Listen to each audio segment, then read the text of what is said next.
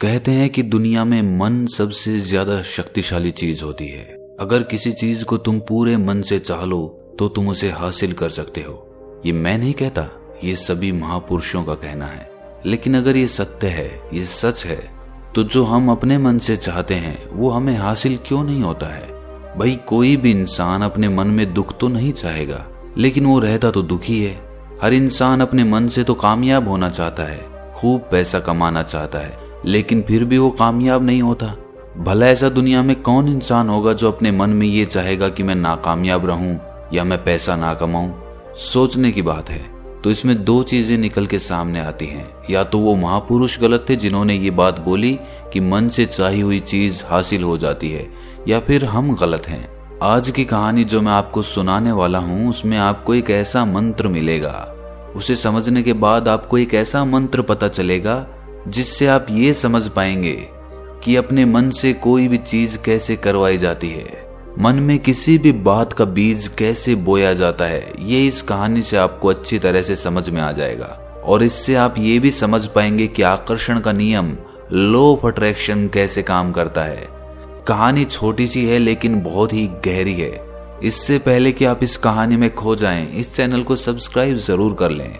तो चलिए ये कहानी शुरू करते हैं। एक बार की बात है। एक आदमी के जीवन में सिर्फ़ दुख ही दुख थे।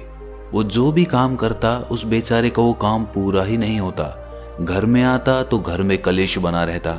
किसी से कोई मदद माँगता तो कोई उसकी मदद नहीं करता। ऐसा लगता था कि चारों ओर से दुखों का पहाड़ उसी पर टूट पड़ा है। उसे समझ नहीं आ रहा था कि मैं इन दुखों से पार कैसे पाऊँ। वो दिन रात यही सोचता रहता कि अपने दुखों से छुटकारा कैसे पाना है। इसी कारण से वो रात में सो भी नहीं पाता था। उसकी आँखों के नीचे बड़े बड़े काले घेरे बन गए थे, जो इस बात का प्रतीत थे कि वो आदमी कितना दुखी है और कितना चिंतित है। कभी कभी तो उसके मन में आत्महत्या करने के भी ख्याल आते थे, लेकिन अपने परिवार की चिंता करके वो ये कदम नहीं उठा पाता था। वो इतना दुखी हो गया कि उसने निर्णय किया कि वो इन दुखों से छुटकारा पाके रहेगा। इसके लिए चाहे उसे कितनी भी मेहनत करनी पड़े कुछ भी करना पड़े, चाहे अंगारों पे चलना पड़े, लेकिन इन दुखों से छुटकारा हासिल करके रहेगा। ऐसे ही एक दिन उसने अपने मित्र से पूछा कि मैं अपने जीवन को कैसे सुधारूं? उसके मित्र ने उसे बताया कि तुम किसी बाबा के पास जाओ। बाबाओं के पास ऐसा मंत्र होता है जिससे सारे दुख मिट जाते हैं। जीवन खुशियों से भर जाता है और धन संपदा भी हासिल हो जाती है। तुम किसी ऐसे बाबा को ढूंढ लो, बस तुम्हारा काम बन जाएगा। उस आदमी के मन में ये बात पूरी तरह से पक्की बैठ गई कि कोई बाबा ही मेरा दुख दूर कर सकता है। और इसीलिए उसे किसी भी बाबा के बारे में पता चलता तो वो उस बाबा के पास पहुँच जाता। वो उस बाबा को अपनी समस्या बताता और उससे उसका समाधान पूछता और कहता कि, बाबा, मैं कुछ भी करने के लिए तैयार हूँ, लेकिन मेरी इन समस्याओं से मुझे छुटकारा दिला दीजिए। आप जो कहेंगे मैं वो करूँगा, लेकिन मेरे जीवन को सुधार दीजिए। बाबा उसे कुछ टोने टोट के बता देते थे करने के लिए और बदले में दान दक्षिणा ले लेते थे कि ये टोना टोटका करने के बाद तुम्हारे घर में सुख शांति बनी रहेगी। बस इस टोटके को पूरी विधि के साथ करना। वो आदमी घर लौटकर पूरी विधि के साथ टोने टोट के करने लगा। लेकिन बहुत टोने टोट के करने के बाद भी उसके जीवन में कुछ बदलाव नहीं आया। इसके विपरीत उसका जीवन और ज़्यादा दुखी हो गया। जो भी बाबा उसे टोना टोटका देता था, वो बदले में उससे दान दक्षिणा लेता था, जिससे उसका धन भी धीरे धीरे खत्म हो रहा था। इससे उसके जीवन में दुख और ज़्यादा बढ़ गए। तब उसे लगा कि बाबाओं के पास जाने से तो मेरे जीवन में दुख कम होने की बजाय बढ़ते ही जा रहे हैं। तो मुझे क्या करना चाहिए? बाबाओं के पास जाऊँ या ना जाऊँ? फिर एक दिन एक आदमी ने उसे बताया कि तुम अपने घर में किसी पंडित को बुलाकर हवन करवा लो। हवन होगा, घर शुद्ध हो जाएगा। कोई भी बुरी ऊर्जा होगी घर में तो वो घर से बाहर चली जाएगी। किसी पंडित को बुलाकर पूरे विधि विधानों से मंत्रोच्चारण कराओ और हवन कराओ, जिससे घर में सुख शांति आए। उस आदमी के मन में ये बात बैठ गई और उसने एक पंडित को अपने घर पर बुलाकर हवन करवा दिया। हवन अच्छी तरह से संपन्न हुआ। बदले में पंडित ने भी अच्छी दान दक्षिणा ली और उसके बाद वो वहाँ से विदा हो गया। लेकिन कुछ दिनों के बाद उस आदमी को महसूस हुआ कि उसके जीवन में अब भी कोई बदलाव नहीं आया है। अब वो आदमी पूरी तरह से दुखी हो गया और ज़्यादा परेशान हो गया।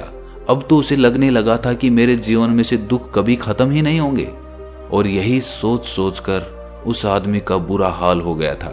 फिर एक दिन उसे अपने मित्र से एक ऐसे बाबा के बारे में पता चला, जो समाधान बताने के लिए कोई दान दक्षिणा नहीं लेता था। उस आदमी को लगा कि ये बाबा दूसरे बाबाओं की तरह नहीं हो सकता, क्योंकि ये दान दक्षिणा तो लेता ही नहीं। और अगर दान दक्षिणा नहीं लेता तो ये सच में कोई सिद्ध बाबा होगा। और यही सोचकर वो उस बाबा के पास पहुँच जाता है। जब वो आदमी वहाँ पर पहुँचता है तो वो बाबा ध्यान में बैठे हुए थे। ये देखकर वो आदमी वहीं पर चुपचाप बैठकर ध्यान से बाहर आने का उनका इंतज़ार करने लगा। थोड़ी देर बाद बाबा ने आँखें खोली तो सामने एक दुखी और परेशान युवक को बैठे देखा। वो उसकी आँखों के नीचे काले घेरे देखते ही समझ गया कि ये आदमी अपने जीवन से कितना परेशान है। उसे संबोधित करते हुए बाबा ने पूछा, कि बच्चा, क्या चाहते हो? बाबा के पास क्या लेने आए हो? उस आदमी ने कहा कि, बाबा, मैं अपने जीवन से बहुत परेशान हूँ। मैंने इन दुखों को दूर करने के लिए बहुत सारे रास्ते अपनाए। हर वो तरकीब करके देखी जो किसी बाबा ने मुझे बताई। हर वो काम किया जो किसी भी इंसान ने मुझसे करने को कहा। लेकिन मेरे जीवन में दुखों में कोई कमी नहीं आई। बाबा, इसके विपरीत मेरे जीवन में दुखों में बढ़ोतरी हो गई। मुझे समझ नहीं आ रहा है कि मैं क्या करूँ। कभी कभी तो मैं आत्महत्या करने की सोचता हूँ, लेकिन अपने परिवार की सोचकर मैं ये कदम नहीं उठा पाता। मैंने आपके बारे में बहुत सुना है बाबा, और मैं बहुत उम्मीद के साथ आपके पास आया हूँ। कृपया करके मुझे कोई ऐसा मार्ग बताएँ, जिससे मुझे अपने दुखों से छुटकारा मिल जाए। मैं अपने दुखों से छुटकारा पाने के लिए कुछ भी करने को तैयार हूँ। आप मुझे कोई भी रास्ता बताएँ, चाहे वो रास्ता कितना भी कठिन क्यों ना हो, मैं उसको पार करके रहूँगा। बाबा ने महसूस किया कि आदमी तो सच में बहुत परेशान है। बाबा ने उसकी बात सुनकर कहा कि बच्चा, दुखों को दूर करने के लिए मंत्र ऐसे ही नहीं मिलते। मंत्र पाने के लिए कुछ करना पड़ता है। तुम कुछ कर सकते हो? ये सुनकर पहले तो उस आदमी ने सोचा कि ये बाबा भी मुझसे दान दक्षिणा ही मांगेंगे।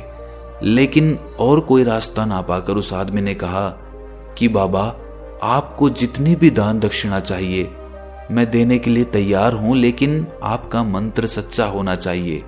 वो पूरा होना चाहिए। उसका फल मुझे मिलना चाहिए। उसके बाद उसके बाद मैं आपको जो भी दान दक्षिणा लेना चाहते हो, वो दे दूँगा। बाबा ने कहा कि दान दक्षिणा तो बहुत छोटी सी चीज़ है। मुझे वो नहीं चाहिए। इस पर वो आदमी सोच विचार करके बोला तो बाबा, मैं अंगारों पे भी चलने के लिए तैयार हूँ। आप मुझे बस आज्ञा दीजिए। बाबा ने कहा कि अंगारों पे चलने वाली छोटी चीज़ मैं तुमसे नहीं कराने वाला। मैं जो तुमसे कराने वाला हूँ, वो बहुत कठिन मंत्र है। उसे पूरा कर पाओगे? बाबा ने कहा कि, बाबा, आप मुझे बताइए तो सही मुझे करना क्या होगा? मैं कुछ भी करने को तैयार हूँ। इस पर बाबा ने उसे कहा कि, यहाँ से जब तुम अपने घर जाओ तो रास्ते में अपने मन में ये दोहराते जाना कि मैं सुखी हूँ। मैं सुखी हूँ, मैं सुखी हूँ। बार बार अपने मन में यही दोहराना और याद रहे, ज़ुबान पर यह नहीं आना चाहिए। ये सिर्फ़ मन में दोहराना है। ये सुनकर वो आदमी बोला, बाबा, बस इतनी सी बात। ये तो मैं चुटकी बजा के कर लूँगा। लेकिन इससे होगा क्या?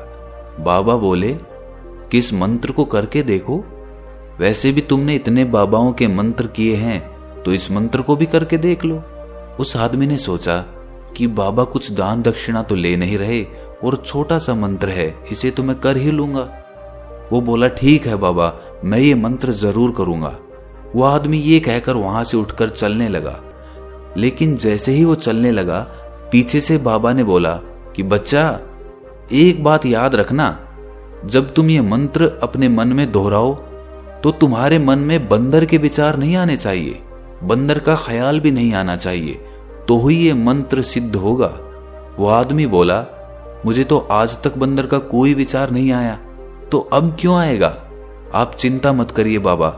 मैं बस मन में यही दोहराऊँगा कि मैं सुखी हूँ, मैं सुखी हूँ। इसके अलावा बंदर का कोई विचार मेरे मन में नहीं आएगा।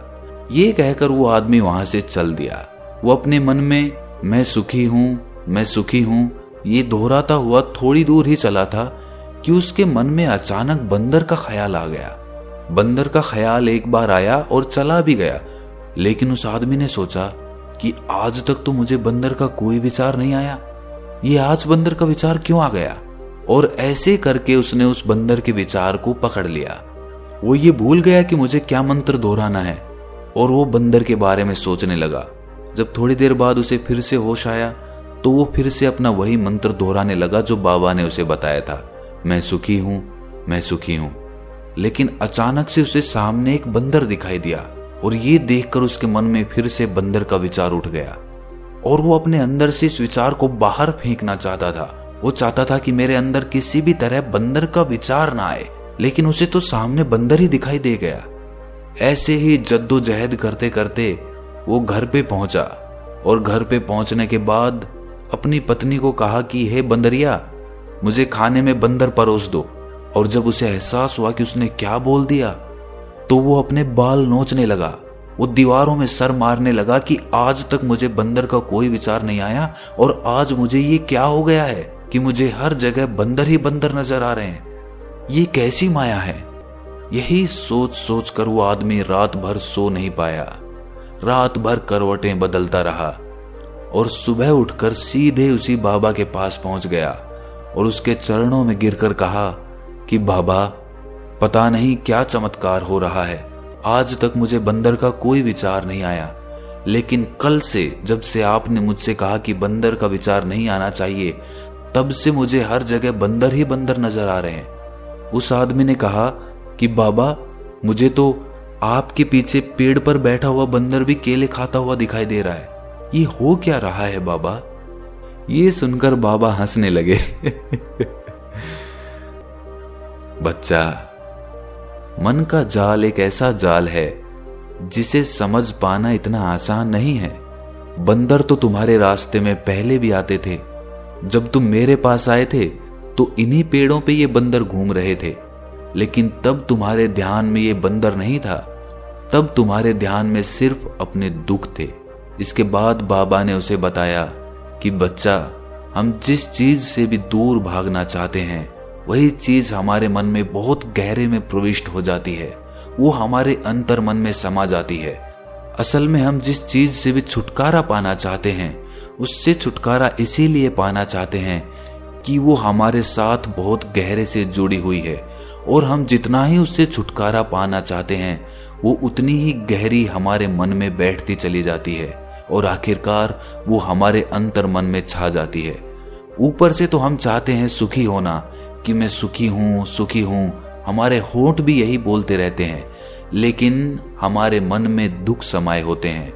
हमारे विचारों में, हमारे मन में हमें दुख ही दुख दिखाई देते हैं। इसीलिए अपनी ज़ुबान से बार बार ये बोलने से कि मैं सुखी हूँ, मैं सुखी हूँ, हम सुखी नहीं होंगे, जब तक ये मंत्र हमारे अंतर मन में प्रविष्ट नहीं होगा। इस पर उस आदमी ने पूछा कि, बाबा, लेकिन ये मंत्र हमारे अंतर मन में प्रविष्ट कैसे होगा? ये सुनकर बाबा ने कहा कि बच्चा, अपने दुखों से लड़ना बंद कर दो। जब तक तुम अपने दुखों को दूर करने की सोचते रहोगे, तब तक वो दुख तुमसे चिपके रहेंगे।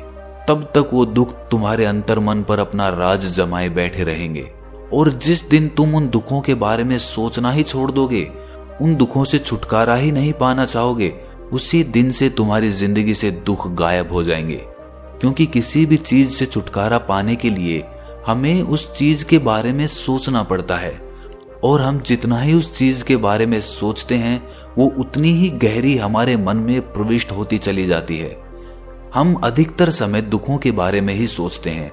हम यही सोचते हैं कि हमारे जीवन में दुख है और हमें इससे छुटकारा पाना है। इसी वजह से बार बार सोचने से वो दुख हमारे अंतर मन में प्रविष्ट हो जाते हैं और हमें एहसास भी नहीं होता। इसीलिए अगर तुम दुखों से छुटकारा पाना चाहते हो तो दुखों से छुटकारा पाने के बारे में सोचना छोड़ दो। तुम्हें दुखों से छुटकारा मिल जाएगा। अक्सर आदमी धूम्रपान छोड़ना चाहता है, शराब छोड़ना चाहता है।